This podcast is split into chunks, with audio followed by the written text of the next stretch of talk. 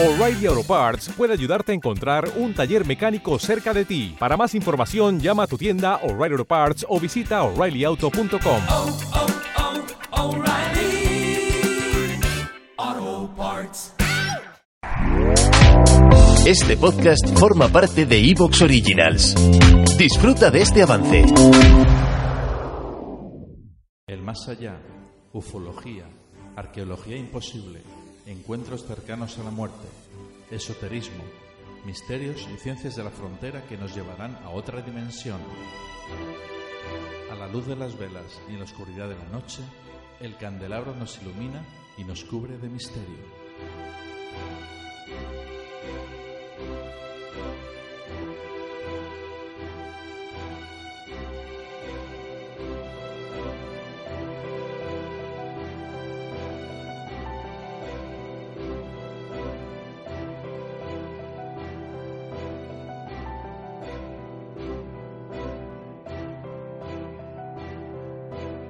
Aquí comienza el candelabro.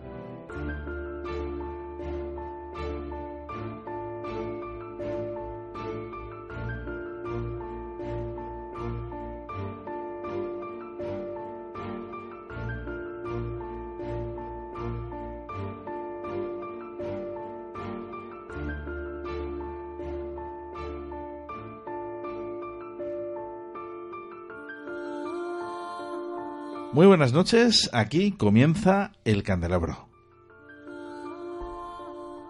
Con nosotros, Quitenia Méndez. Quitenia, muy buenas noches. Muy buenas noches a todos. Juan Antonio Sosa Buenas noches, ¿qué tal? y Nacho Mirete. Muy buenas noches. Y un servidor quien conduce el programa, Fernando Moyor. Pues esta noche es eh, ya época casi casi entrando a la Semana Santa y tenemos un especial muy bueno precisamente de Semana Santa. Vamos a hablar de Jesús. Jesús de Nazaret y con quién mejor que con alguien que ha escrito y ha investigado mucho sobre Jesús de Nazaret. Ajá. Óscar Fábrega, historiador, escritor, divulgador, director del programa radiofónico Tempus Fugit y un incansable viajero y investigador de la historia y del misterio. Lo tenemos aquí esta noche. Muy buenas, Óscar Fábrega. Hola, buenas noches, ¿qué tal? La primera pregunta que a mí me gustaría realizar, eh, ¿existió realmente Jesús de Nazaret? Uf, esa es la pregunta, es la pregunta del millón. A ver, creo que es la pregunta del millón y creo que es la pregunta necesaria, ¿no? Porque, claro, si yo te digo ahora mismo, mira, pues no, pues, pues ya está, ¿qué más vamos a hablar, no? Todo lo que hablemos a partir de ahora sería un poco tontería, ¿no? A ver, eh, hay que dejar claro primero que eh, a quién nos referimos cuando hablamos de Jesús de Nazaret, ¿no? Por ejemplo, para que entendáis un poco así, en, en en el argot académico se suele diferenciar un poco entre Jesús de Nazaret como el personaje histórico, en caso de que existiese, y Cristo, que sería el personaje evangélico, ¿no? El personaje al que se refieren los evangelios. ¿Vale? Esa diferenciación, eh, bueno, pues, obviamente para, una, para un creyente, y especialmente un creyente que sea muy literalista, es decir, que considere que los evangelios son verdad absoluta e incuestionable, no existiría, ¿no? Porque pensaría que eh, ambos personajes, Jesús y Cristo, serían el mismo, ¿no? Pero eh, desde el punto de vista de la historia, eh, necesariamente tiene que apartarse un poco de, de todo lo que sean creencias religiosas, intentar estudiar la figura real al margen de la creencia religiosa, eh, es necesario hacer esa, esa diferenciación, ¿no? Bueno, a ver, yo soy, yo defiendo fervientemente que sí existió Jesús de Nazaret. He entendido este personaje como el sustrato real, como la base sobre la que se construyó un, un relato legendario eh, que sería el relato evangélico, ¿no? Es decir, Jesús sería la base, Cristo sería el resultado definitivo. El problema está en saber exactamente, en demarcar exactamente quién fue quién, ¿no? Es decir, eh, hasta qué punto el Jesús de, de, la historia se manipuló o se, o se engrandeció o se exaltó, que sería quizás la palabra más correcta, ¿no? Hasta convertirse en un Dios.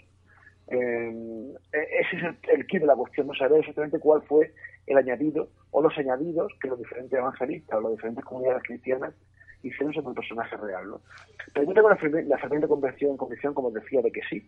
Y de hecho, hoy en día, el consenso académico a nivel de historiadores es básicamente eh, al 100%, por no decirte el 95%, ¿no? pero bueno, yo diría que, que es incluso más, defienden que sí.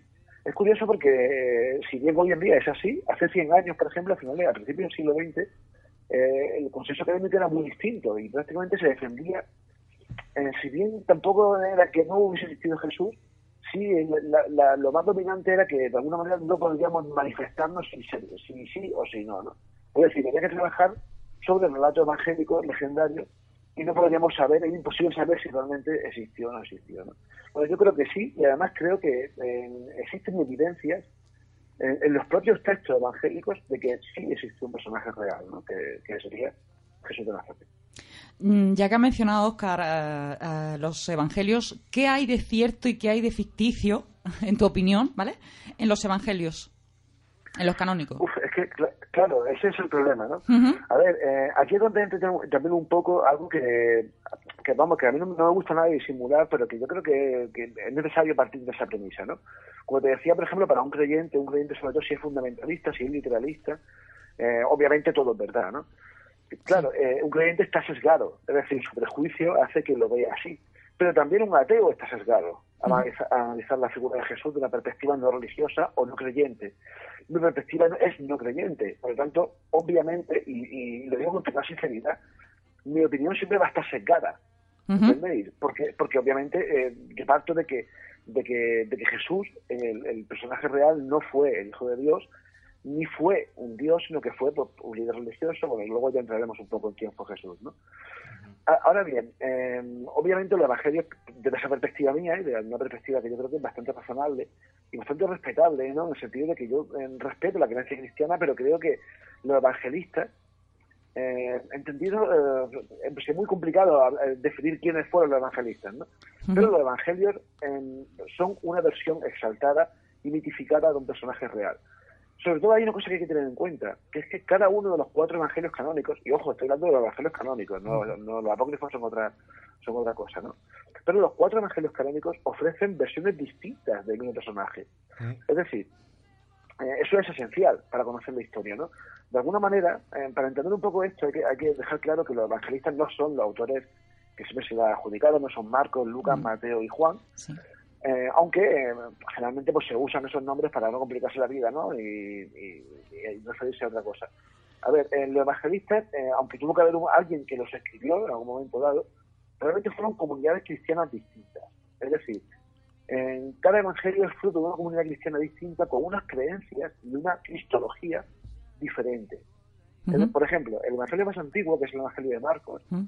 que se ha datado, eh, no con una, fecha exacta porque es muy difícil, ¿no? pero hacia años 70, 80 después de Cristo, es decir, unos 50, 40, 50 años después de la muerte de Jesús, ese evangelio está eh, dirigido casi con total seguridad a un público romano. Y de hecho la propia iglesia reconoce, la iglesia parte de que el autor del evangelio es Marcos y cree que se escribió en Roma, porque cree que Marcos fue un discípulo de Pedro y que fue el que le contó toda la historia de Jesús. ¿no? Efectivamente, ese libro tiene muchos matices que indican que está dirigido a un público romano. Por ejemplo, en ese libro se, eh, se exime totalmente de culpa al imperio romano de la muerte de Jesús. ¿no? Sin embargo, por ejemplo, los siguientes evangelistas, que son Lucas y Mateo, eh, que vienen a ser, y a, a ver, perdonando un poco la incorrección política, pero vienen a ser un poco como remakes o versiones extendidas del Evangelio de Marcos, ¿no? Porque lo que hacen es ampliar el descuento de información que Marcos aporta. ¿Te está gustando lo que escuchas? Este podcast forma parte de Evox Originals y puedes escucharlo completo y gratis desde la aplicación de Evox. Instálala desde tu store y suscríbete a él para no perderte ningún episodio.